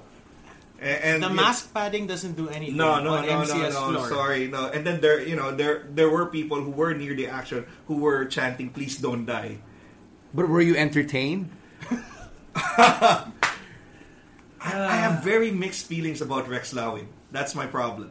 A lot of people have turned to liking him. I'm still half on the boat, off the boat with him. Sorry, I'm not mocking Rex Lawin here. Like the way I asked that previous question was, I was just trying to be like Ken Jeong, but did you die? right Uh, from, from the Hangover. So, so really, were you entertained? I, I I think I was entertained enough because you know clearly the right person won. Yep, Cleanly at that, like you know, it was almost a squash. almost. It was almost a squash. So Hindi pa ba squash yun? Hindi No, pa, hindi no, pa, he- he got some Ryujin offense got- in. Ryujin got, I'd say, two or three spots worth of. And did he almost Yes, try for his finisher? Almost, I think he almost, almost tried did. for his finisher. Look at you, Camus, actually taking notes. Jeez. So overall, I think it was just a bad idea to pit them against each other. And, and it wasn't a chemistry problem. It Let's- wasn't a let- chemistry let's, problem. Let's make that clear. It's na- a perception problem. There Again, this go. is me speaking as a mark. Like Why are these two wrestling? This guy has no business in the ring with the other. So, co- uh, comparing it to a WWE setup, would you say that it's kind of like having Randy Orton face Heath Slater on a random show? Or Randy Orton face, you know, no chin guy. James Ellsworth. James Ellsworth. Yeah, Ellsworth. Okay, all right. So, uh, are, are we cool with Ninja versus uh, Rex Lawin? Um, commentary? Do you want to even bring that up? Oh, was this the match with the commentary? See, Yeah. see, I'm really Yeah, not yes, remembering anything Yes, with with Fabio. Fabs and Gus. Oh God! Ah. See, you forget that. You forget that that it started. yeah, with, that's the only place where it could have gone in. Yeah. in Oh, I know. hindsight. Yeah, yeah, yeah, yeah. You guys no, are right. no. First of all, props first. Props to Coach Gus because he has evolved his character in a way that it makes sense for him to flip flop between face and heel now. Wait, how? Why? He he did it three times He during the it- promo. He did it multiple times, but now it makes sense because he just turned himself into evil Willie Revillame, who does flip flop face heel in this in his own show. Okay, it suddenly makes so much sense now. This is his 2008 Willie Revillame. no, current Willie Revillame Current and Wawa Willie Win. Revillame- Revillame, who's struggling for relevance. Ah, okay. I haven't, I haven't who tries it. to be nice, gives jackets, but then would ha- happily happily slag his co-hosts Hosts. whenever. Yeah. Yeah, so this is uh, Willie Revillame just tapering off the height of his powers now. No, you know what? Uh, speaking of Coach Gus, I, I talked to him after the show and I was commending his outfit because uh, the, the outfit was actually pretty solid. Like, Modern I, Santa on point. I, I love the maroon. I love how he made it come together that way, and I love the shoes as well. Uh, my only issue with Coach Gus as a character is how, for a guy who stands like six foot three, six foot four, he doesn't really maximize his stage presence. No, he doesn't. He comes out there and he hunches, and I have the same problem. I'm a six foot guy who also hunches, which really makes me look small when I'm compared to the PWR guys, majority of whom aren't as tall as me. You know, we were uh, exactly talking about that before you came in. Right. So I was telling Coach Gus the same thing. I was like, this is what I learned from when I would make the same mistake. So I want to pass these on to you because you could do so much better by maximizing your presence out there and your physicality. Like you don't have to throw down to be able Just to yet. establish yourself as an imposing figure. But he shouldn't be running away like a little kid either. Right, right. I Unless no, no, no, no. I, I think there is merit in seeing a big guy running like a little girl or like a little kid. Uh, you know, to not be sexist here, there is merit there if the idea is to establish a very cowardly character. Yeah, but you're not. You're, you're running away from Robin Sane. I'm sorry. That that That doesn't. no No. no. When- Because Robin you're- Sane is anything but scary, and that's by the by design of his character. He's Right. not okay. That's to be that's also a good point. Because uh, it it depends on who you're you're uh, being pit against, Yeah, right? Mr. Lucha, sure, run away. Because like I remember being in a segment with the Apocalypse. Mm-hmm. Now the Apocalypse and I, uh, as human beings, I tower over him, right? But in the segment, he had a very sharp pair of scissors that were oversized, Yeah. that could legit- uh, legitimately stab you through the heart if you know someone were If psychotic enough to do it. to do it. Yeah, yeah. Right. Yeah. So in the, in that segment that we were in together, I was I'd like to think that I was logical in my choice to run the fuck out of the ring Yeah, yeah. when he was coming at me with the scissors. But in I, I guess in a situation where you're six foot four, 190, 200 pounds, I and then there's he's Robin 200 Sane pounds. coming at you. I don't think he's 200 pounds, man. Uh, Camus, this is um, uh, a big bony guy. I would think he's at least 200 pounds. He's 6'4". Uh, you know, and, and Robin Sane is coming at you. Maybe you could like shove him. Yeah. And, and you know, and he'll Stiff probably arm, do a stiff arm. probably do a back row or Yeah, something. stiff arm or just back away. But not run away. Right, right. So, okay, talk to me about the commentary and uh, whether or not it added value to No, it did not. the match. Okay. My problem with it was very clear from the get go. They had no idea what. It was clear that they ad libbed the whole thing. That there was no planned segment to do commentary, and they just thought, hey, on the fly, let's do this. And then halfway through, they realized this isn't working, let's drop it. Okay, Without saying, without dropping the mic or moving. No, they did say, like, uh, okay, we're done. blah. I don't. I don't even remember. I heard that. But I the problem again was there was a lack of commitment. If you went through the whole match with bad commentary, I would have liked that better than realizing you were doing a bad job and then stopping and dropping what you were doing. Because here we are again with people who are pretending and they know they're pretending. right, right. This this really goes back to the classic uh, statement that don't play a wrestler, be a wrestler. And in this case, don't play a commentary guy, be a commentary guy. Even if it's bad. Even if it's bad. Seriously, even if it was bad. because it really started off bad. I was expecting they were going to do what Mike Madrigal did when he did his review of uh, of uh, Vendetta, which Yeah, is yeah. you know that that kind that you know he'll build up as in a pair of Bobby Heenans essentially, Right. Ganging up commentary wise on Ninja Ryujin. It didn't happen because I guess they. That's the point. They didn't plan it, so they just thought they could wing it, but they realized they couldn't. All right. Um, any other thoughts to unpack from from this match?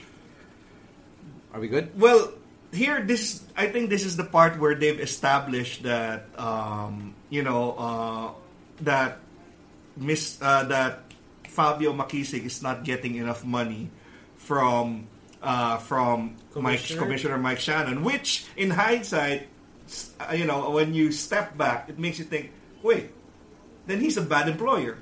But this also begs the question: Isn't Gus Queens the CFO? So whose fault is that? Is it- they're- they're those things? It's like, But these are things you look at post fact. yeah. No, but I, I think the bigger question, and I, I think this is actually borderline damning, is we still don't know who has hierarchy over whom. Sino ba nakatataas? Is it Mike Shannon? Is it Gus Queens? They still haven't established that. my my my non my no prize uh, you know the way I explain it to myself is that re- in reality Mike Shannon is higher up but the one holding the purse strings is Coach Gus so he has to let him get away with some stuff I don't know. I, I'd, I'd like to see that And plot that- point but- explained first before I delve any further. Yeah, that's a lot of connecting. but again that's me you know doing my fan fiction that's for head canon. That's, yeah, that's head my canon. head canon Yeah, but you know, it, um, at at some point we're gonna have to stop relying on head canon and actually have the storytelling do the actual connecting of the dots, right? So, uh, you know, taking off of that, um, I, I, I don't know, um, I'm actually done with, with like with, with, with the match because like I'm I'm good. I'm I'm I'm good. I'm good too. Yeah, I- I'm I good think too. The We- match, I think the match just served its purpose, and the purpose was to make Rex Lawin look dangerous. all right. Okay. Dangerous. We're good. We're good. So let's move on to uh, Mr. Lucha, Ashura, and Kyle Season. So Kyle weird. po season. Kyle po season. first off, uh, this is the first time that uh, I would have never thought I would hear Gucci Gang at a wrestling event, right? That's true. That's true. so like, It's if, fuckboy Kyle po season. if he was trying to go for the fuckboy look, fuckboy f- vibe, sure, cool. You know, we've seen too many guys like that already. Uh, in real life, it's about time that they made their way to Philippine wrestling. That's cool. Um, But I saw Marlo Arizala walking into the ring. That's who I saw. oh, okay. I don't think Marlo Arizala knows Lil Pump. I don't think he knows who Lil Pump is. Yeah, but it's just the it's just the cyc the cycling pants. that he Oh, was the wearing. joggers. Because that's The that is joggers. that is what Marlo wears as foot uh, leg wear. So, uh, so th- this started off with Mr. Lucha cutting a promo. He was in a black barong and all that. And uh, w- I hinted at this earlier.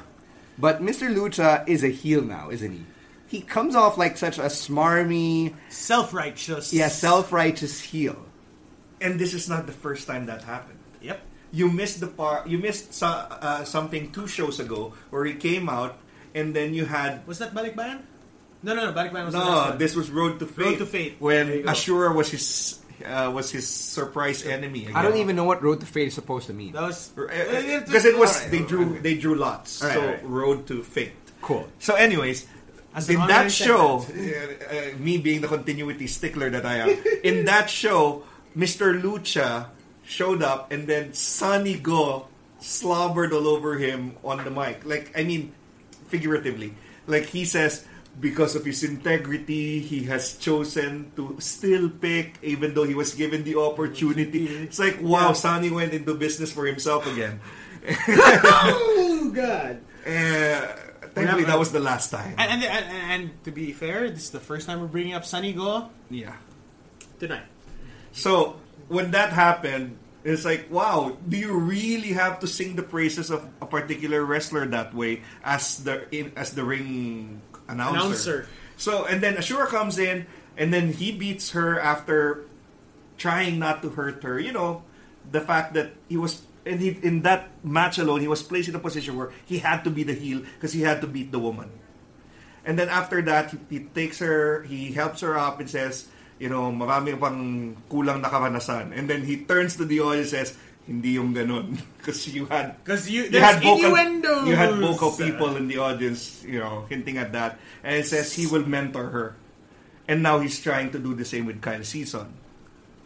I don't, I don't know what he's trying to do though. Like, No, because uh, he's trying, he's playing the established veteran role. The problem is, but he's only had five matches. Like, what the fuck? not even five. That's the point. He didn't have a match here.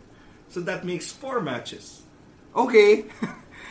So he's trying I, to... I'm sorry, I can't buy the character as an established veteran. That's he's the point. only been And- active in the scene for less than a year and has only had four matches. Yeah, me, I'm willing to buy it. But if I look at it close enough, no, he's not an established veteran. No, what's what, what's even smarmier is the way that he uh, cut that promo because it seemed like he was firing shots at the people in the first match, in, in the kickoff match. Like he was saying, uh, saying shit like uh, how you know You people. want us to look popular, but Right, doing right. One Wing Angel. Is Likes this your and chance to play act? shares. Likes and shares. yeah, exactly. So like, I don't get it. What uh, what is he trying to go for? First off, is he trying to be a face or a heel? Second, uh, is he was he trying to do a work shoot on uh, the people in the opening match? Third, Or was he even referring to them? He, it might have just been pure chance. There's a chance that could have been the case. Yeah, sure. You know, because like we totally didn't see a fucking one-winged angel like two hours prior, right? Even then. yeah. So, so, and, and then third, uh, why if he wants to train Ashura and Kyle Season, assuming these are young, impressionable wrestlers, why would they want to latch on to a very smarmy, self-righteous guy? Well, he's the only other guy aside from Fabio who has a winning record. Do people even keep track of this? It, this I do. wrestling? And, and this is and this is five shows in. Mind Five you, shows in. you. So Fabio is 5-0, he's 4-0. But this is wrestling. I know, I know, wins and losses don't matter, but you know, e- essentially, if you buy it, it it it, it relies on a lot of ifs. If you buy that he is the mentor, his mentor material, then Ashura and Kyle Season are doing the right thing by, you know, ho- by aligning signing themselves up. with him. By yeah, but it's If- also kind of stupid to like have them beat each other up in the process. I, I think it's more of yes, I guess, but at the same time, it's a, it's a way to prove Kyle Season's worth. The problem was they wrestled the wrong match. Right, right. Yeah, they Yeah. wrestled a, gra- a, a ground-based match, which didn't really call for it yet. Did, not only did not call for it, the fact that they chose that, knowing that there's a woman in the match, meant that they, you know, they that either they overlooked it or they just want they just wanted to get the salacious remarks from the audience go, going. Because seriously, that is a choice you have to make. Are we going to have a grapple-based match with involving a woman, or are we just going to have you know strikes and the usual slams? They chose to go that route, and that specific choice meant that the you know the unsavory parts of the audience will come out in full force. Right. So, you know, I, I know you're just trying to say this as nicely as possible, pero uh, sa madaling sabi, there will be touching at syempre, uh, there has to be oh, at some point. yung mga manyak na comments, lalabas talaga yan. Yeah. lalabas I at lalabas yan. And they didn't need to do that much to establish na may tendency si uh, si si Kyle Season to be like that. They didn't have to do that. No, what even makes this worse is, is that it's a really bad look for Mr. Lucha, the character, because he looks like such an evil puppet master na, yes, go, fight against one another, and then come mm-hmm. back and worship me. Right? now he looks like such an asshole. So remember when I said I feel he's criminally misused? Here we go. What do you mean? he's being misused. They're not using him to how he should be. He should be the face of the company. He should be the one main eventing. Instead, they're using him. They're throwing him in different angles in seeing what will stick for the meantime. When it's clear that he should be in the main event where there's less need for talking like that. Because the more he talks, the more ex- exposes himself as a guy who who believes he knows a lot already, despite the fact that story wise and canon wise, he hasn't had that much experience in the first place. Wait, are you talking about Mr. Lucha, the character, or the human being? Mr. Lucha, the character. Mr. Yeah. Lucha, the character, believes he's a veteran, an established He's veteran. taking he takes ascendancy and it shows. It and, and- shows. and the problem is, if you keep him going in that direction, he will end up turning heel because he's coming off as sanctimonious. No, the way I see it, and I think I, I'm really sorry to say this, but this is more of an indictment on the performer himself because it doesn't seem like the performer knows the direction the character is supposed to go in. Like I, I think he knows that he wants to be sure the established veteran, but like, are you supposed to be inspiring awe? Are you supposed to be inspiring uh, resentment towards you? Inspiring fear, even join Yeah. me and my dark side Yeah, intimidation, di ba? with a black so barong. hindi ko hindi ko gets yung Okay, I, I, I get where you're coming from. I, That's- I that's see I it see your side here. Right, right. Hindi ko gets kung alam niya kung ano yung gusto niyang iparating. Either way, I think it's because he's not given the right opportunity. For me, it's, Okay. it's because if he were in the main event, then that's a no-brainer what he's supposed to do. Right, He's right. supposed to put on a show. But here he is being, being given lengthy promo segments where he exposes himself as an adequate talker at best.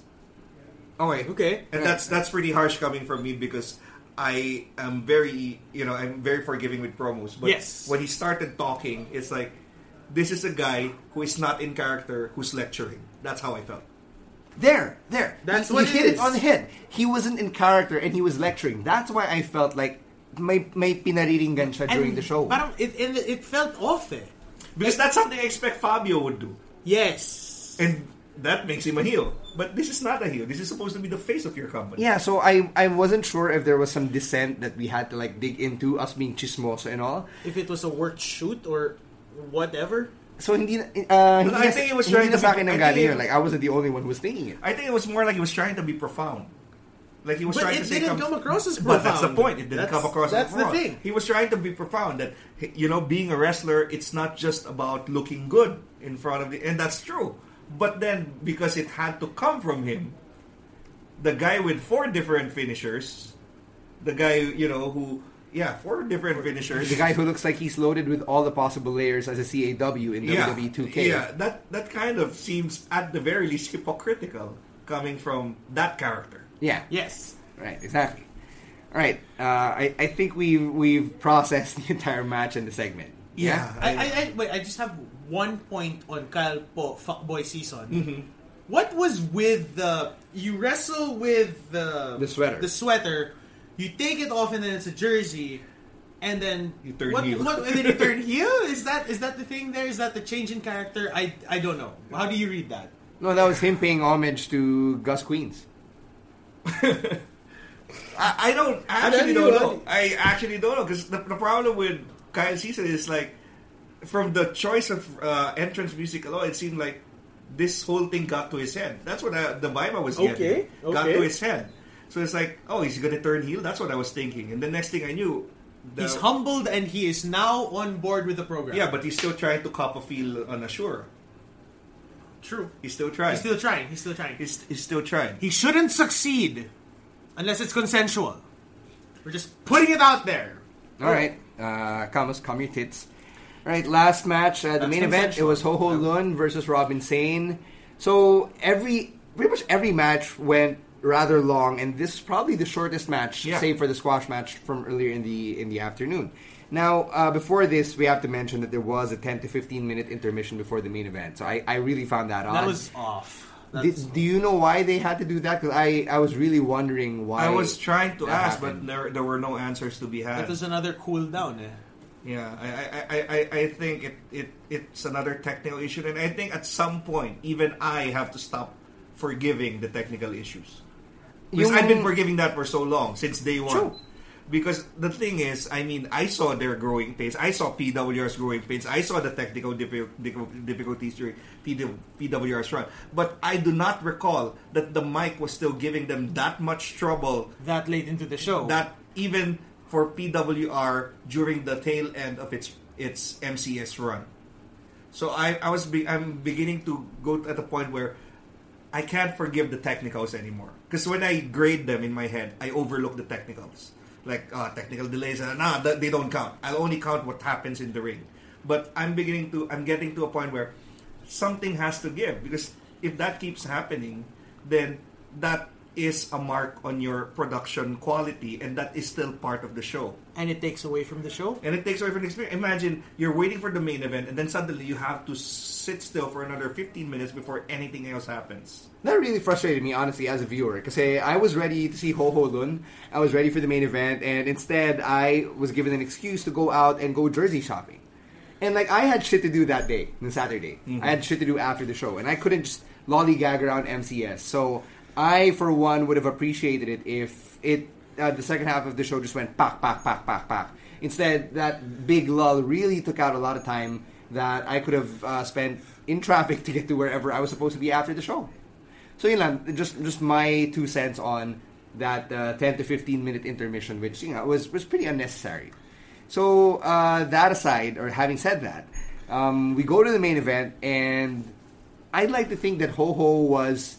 Uh, he, he was a convincing heel. Like he was a compelling heel in the sense that Is this he is, normally a heel in his uh, Um, other work? he has done heel work. no he turned heel when he came back to Hong Kong from WWE. Okay. So like the the, Like the it got to his storyline is yes, it got to his head. So uh, if you you saw him at MCS, but he was wearing WWE gear. Okay. So maybe that's like you know a subtle way of saying you know like fuck y'all, I came from WWE. Okay, okay. Right. So so what did you think of Ho Ho being there? Uh, Ho Ho seeing everything, um, and and Ho Ho's match. Uh, after that, we have to talk about TNT because I just remember. Yeah, yeah, about I TNT remember right TNT. now. Yeah. The, Right. do you, uh, let's get through Ho Ho. Yeah, let's get, let, let's, get, through Ho Ho first, so we can wrap it up with with the, the TNT. I, I had no idea what to expect, first of all, because again, I did not watch CWC. I did not. Man, you missed out. Do you Yeah. want to watch CWC? At some point, I will, because once I'm in the States, I will definitely subscribe to the network. all right, all right, all right. Not that network, the WWE network. I know. Not that there's anything wrong with that that, anything that wrong with particular that network. All so, right, all so anyways, anyways, um, yeah, uh, I had no idea what to expect, and you know, again, this is my girlfriend's opinion. Okay. This was the uh, Ho Ho Lun was the best wrestler she's seen in a Philippine ring. Whoa. That's high praise. That's high praise because she is prior to that she was a big uh, Billy Swade fan. Oh wow! And coincidentally, the two They are were gonna- facing they off. Were, they're facing off, yeah. So uh, that's very high praise. For me, I couldn't say the same because after all those 20 minute matches, we get something that was probably shorter than 10 minutes. Yeah. And I heard that it took them only five minutes to rehearse that match, which is kudos to them. That was a great match. But I guess for a main event, people were expecting just a little more, maybe five to 10 minutes more. Yeah, actually, I was gonna say na it- when it when it ended, when it ended, it felt right. Na parang it would have ended, but it wasn't pang main event, especially considering how long Everything MWF else was. No, not just everything else, but how long MWF's main events go. Yeah, because for me, it's like, yeah, I get that that was three straight finishers, and he kicked out of two of them, but it could have they could have done a lot more in between that. Okay, so uh, let, let's zoom out a bit, and I want to get your thoughts on people like Ho Ho Lun and TNT. So TNT uh, is, is an Australian wrestler who came into MWF, and he's set to have a match against Rex Lawin at the next show Okay. for the AWF Dual Championship. I'm, I'm, I, I- I could be wrong with the phrasing of the title, but say it's a title match. Yes, the yes. championship belt wasn't there, so we couldn't see the title. Uh, but you know, you have these two international talents. You have the first Mountain from Game of Thrones. He also made an appearance. Yeah, that big dude. Yep, uh, uh, Conan Stevens, I think was his name. Okay. something like that, right? So you have these international talents, and this is their first exposure to Philippine wrestling, MD, MWF. So I want to get your thoughts on like, uh, what does that mean? What does that mean for people like them? What does that mean for us, as viewers, for the scene? Yung, yung, yung gravity and impact of these people coming into contact with local wrestling through a show like MWF Noche Buena. Well, I, I guess um, it's for me. It's uh, it's a shame because there was so much wasted potential in Noche Buena, and this is considering that Noche Buena, by in my book, after five shows, was their best show, hands down, out of all five. Even considering all the glitches, Even the considering all the glitches, I I guess we it's it's easier for us to you know see the negatives at this point because we've seen or we've seen habits develop already. Mm-hmm. I'm just glad that this time around the referees were on point. Thank God, both Okay, of them. both, both, This time, both, both. because prior to that, one And of them. Mike Shannon didn't have to ref. Yeah, so that one I just have to praise both referees this time because uh, I've always been particular about that. So um, I think that the fact that their first exposure was to MWF and the fact that there were some weird creative and technical issues that cropped up from that show um, could give them the idea that there's still a lot of room to grow, which is a good, you know, it's a good way to set expectations for with what is really a budding industry in the country. But at the same time, uh, they, you know, y ideally you shouldn't have to expose them to those growing pains anymore. So do you think na it was in MWF's best interests to get them in this early into the game or do you think na it was too early and they should have waited a bit until the international talents could have been involved? I think it's uh, it's a good idea they did it, they did it bec- simply because I'm sure these guys are willing to forgive those issues.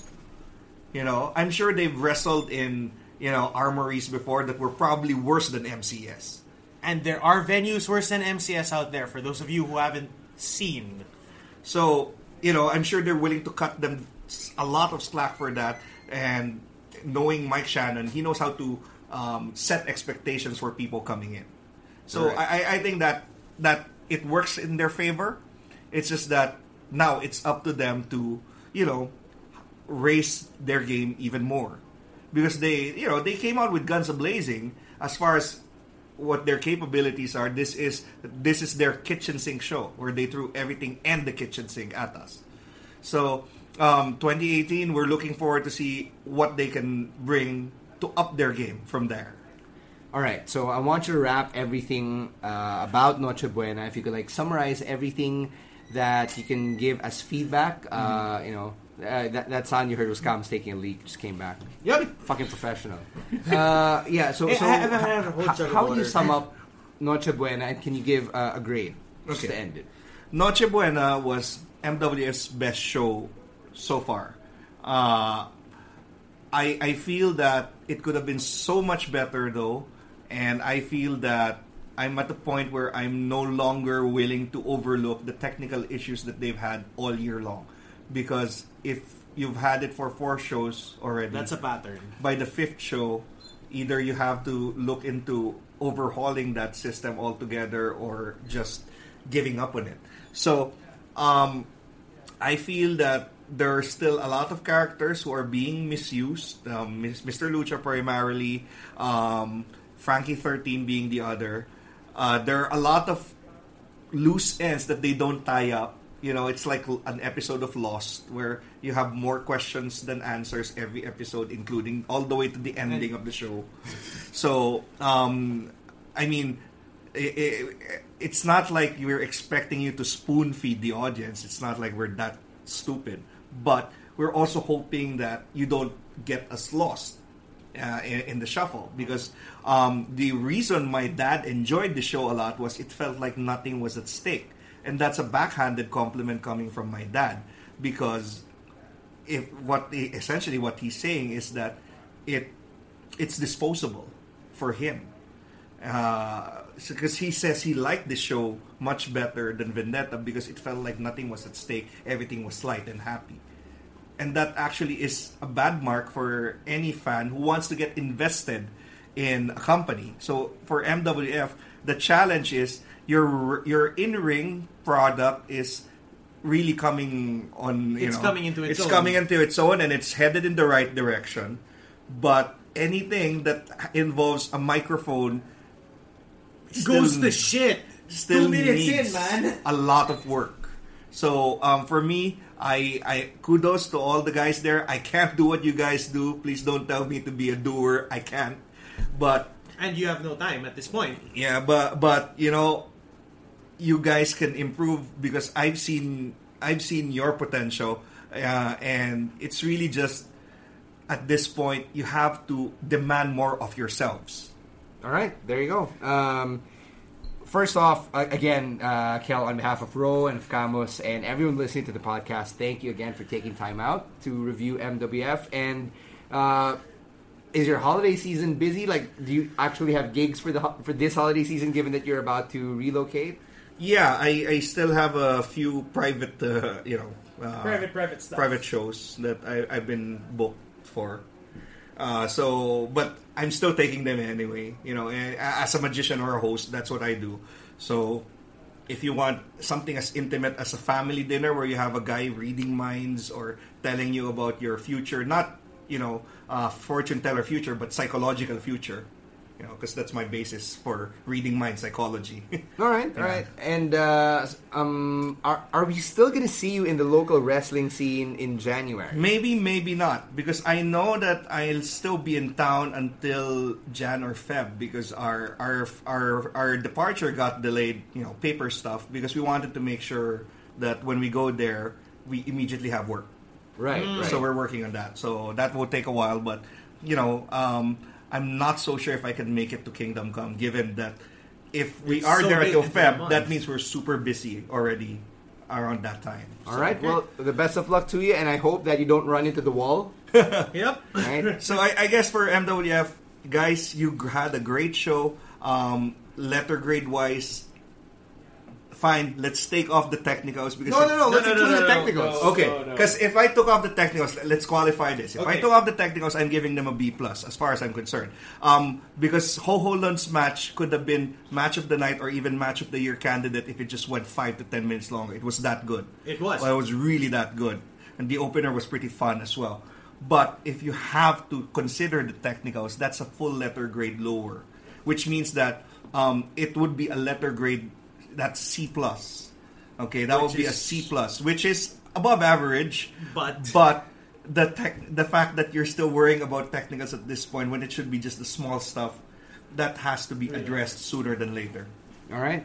Uh, there you have it. That's your MWF Noche Buena review, courtesy of Kel Fabie. Kel, it's been a pleasure having you on the podcast through uh, basically the last quarter of 2017, and you. know we wish we'd done this much much sooner with you. So much sooner. You know, uh, it's it's great that we at least have these three episodes in the bank. So thanks again, Kel, from everyone on the podcast and from all of our listeners, and the best in your future endeavors to you and your uh, your your girlfriend. All right, thank you very much. Thanks again to Kel Fabie for coming over and joining us for that review of MWF Noche Buena, and congratulations to our friends from MWF for putting on their fifth show in 2017. Uh, for, for starters, that's something PWR couldn't say. Yep, Na we- in in year one, what? Butal butal eh. yeah, butal butal eh. So it like, was it was able like to- yeah, it was like every other every other month, and then eh, eh, no, eh, first quarterly even. Diba? yeah. Tapos uh, they went on a run. Uh, bam, bam, bam. Show, show, show. So you know, um, and they got Ho Ho Lun and TNT. right. That's so, those are things that are very commendable in their own right. So props to MWF for making that happen, and we look forward to seeing more of what they'll bring to the table in 2018. Now, Right. before we give you our picks of the week, really quickly, we had to talk about New Japan, specifically Chris Jericho and Kenny Omega. So, okay, I'm not as updated with New Japan as I'd like to be, unlike you and unlike Ro, but I am really keeping tabs on Jericho Omega just because of how. Um, Balls how- out insane this is going to be. No, what's interesting about the build up to this feud is it's very traditional. yes. When I say traditional, it's traditional. WWE. no, not even WWE. It's very territorial. Ah. The way na Jericho will just show up in the territory at random, and then um, he'll attack Kenny Omega in a press conference. Diba? No, it started. It started out as the post match of their match in World Tag League finale Yes, in yes. Fukuoka. Right. So and then there was a press con. and the there was a day. press con the next day where Jericho naman is the one who's talking. Right, right. And then he gets jumped. the, the thing about this is it's it it's very reminiscent of the territorial era, and that's Yup. something that Kenny Omega himself admits. Yeah. So he uh, there's an article on Rolling Stone right now where Kenny Omega was featured, Hot and hot he take. he starts talking about how he and Jericho envisioned it to be. Uh, not necessarily groundbreaking, balls to the wall, it'll blow your mind. But they just wanted to do something. minds. They just wanted to do something different. Na parang okay, there's the WWE legend who comes in, and it turns out to be something more. And they didn't expect Kenny Omega to be the babyface, Yeah. and yet he's building all this sympathy towards himself. No, but, moment. but the thing is, Kenny Omega has babyface tendencies even within the Bullet Club, and these are it's it's subtle, it's subtle, and I know as as much product of NJPW as I watch, you still sort of feel babyfacey for Kenny Omega, uh, even when the people around him are just absolute dickbags. Well, well, good for him. Because I've always seen Kenny as the heel here. Even uh, in, in this scenario, no, I mean um in in the very few matches of Kenny Omega I've seen in New Japan. So like the Yeah. Kushida feud, he was clearly the heel Clearly, there. clearly. right? The Okada feud, uh, Okada was clearly the babyface, so that would make Kenny the heel. Mm, yes, yes, yes. right? Yes. So with with the Chris Jericho feud, I thought Jericho would be the, the babyface kasi siya yung conquering returning hero from. WWE. 51st tour of Japan. Yeah, like coming home to Japan after over two decades of uh, not having been there. Oo. So I don't know. Um, I'm. I, I, I'm pretty surprised that they were able to pull it off such that Jericho is the heel unmistakably, unquestionably. Not- and Oo. Omega is the one who people are rooting for. Well, the thing is, Kenny Kenny is not traditional heel in Japan. That he still gets reactions and facey reactions. Yeah, which she is, which she established, and yeah, I, I and, and it's it's it's odd. It's odd. He, you know how Naito gets the, the fans to cheer him. That they force the face turn. Similar Yeah. situation with Kenny. Those two guys are in that tier where you love them so much, even no matter what they do, you respect that, and that's what makes this not feel unnatural at the end of the day. so you have this really hot feud right now, which is pretty much the co-main event now for Wrestle Kingdom I, 12. I'm pretty sure this is co-main eventing. The IC title match is getting bumped down. right. That's so, that. That just has to happen at this point because Jay White and oh god, Tanahashi. Tanahashi. Tanahashi. I'm just I drew a blank because late. um, it's it's not as compelling right now.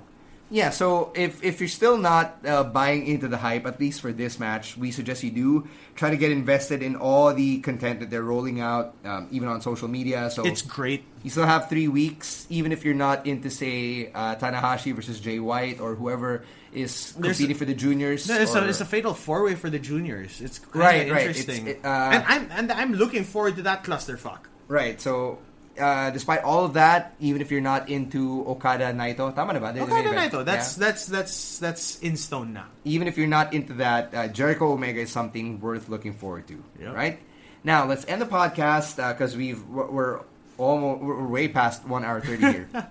let's end the podcast with our picks of the week. I'll go first because you. Uh, That was my pick of the week. Already picked yours. Those two things. Those two things were my pick of the week. what two things? The Jericho, the Jericho assault, and the subsequent retaliation on Kenny Omega. Those two things back to back made my week. All right. So good. My pick of the week, because I haven't seen Adam Cole versus Aleister Black yet.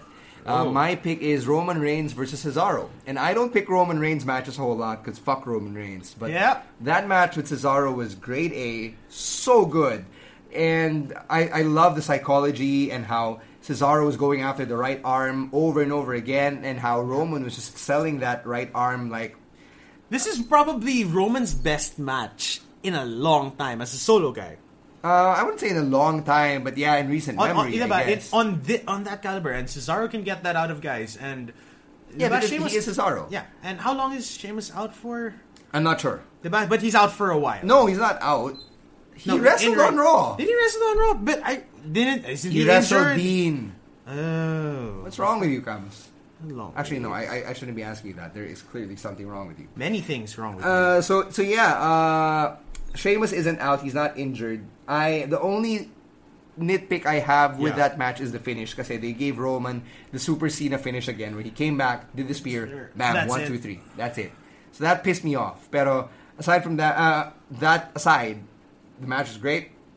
Loved Four it. stars. If not the ending, I, I I can live with seeing the match and then just getting out to pee during the finish. Okay now then. Right?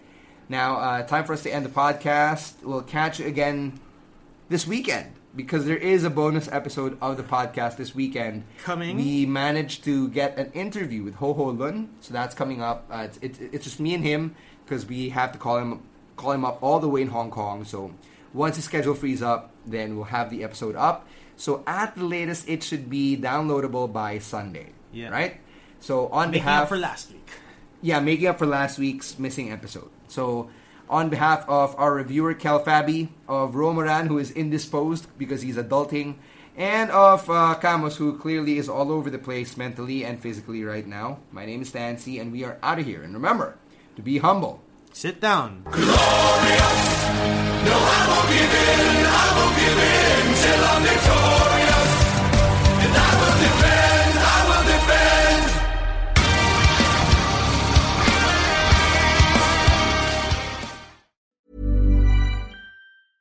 Mom deserves the best, and there's no better place to shop for Mother's Day than Whole Foods Market. They're your destination for unbeatable savings, from premium gifts to show-stopping flowers and irresistible desserts. Start by saving 33% with Prime on all body care and candles. Then get a 15-stem bunch of tulips for just $9.99 each with Prime. Round out Mom's menu with festive rosé, irresistible berry chantilly cake, and more special treats. Come celebrate Mother's Day at Whole Foods Market.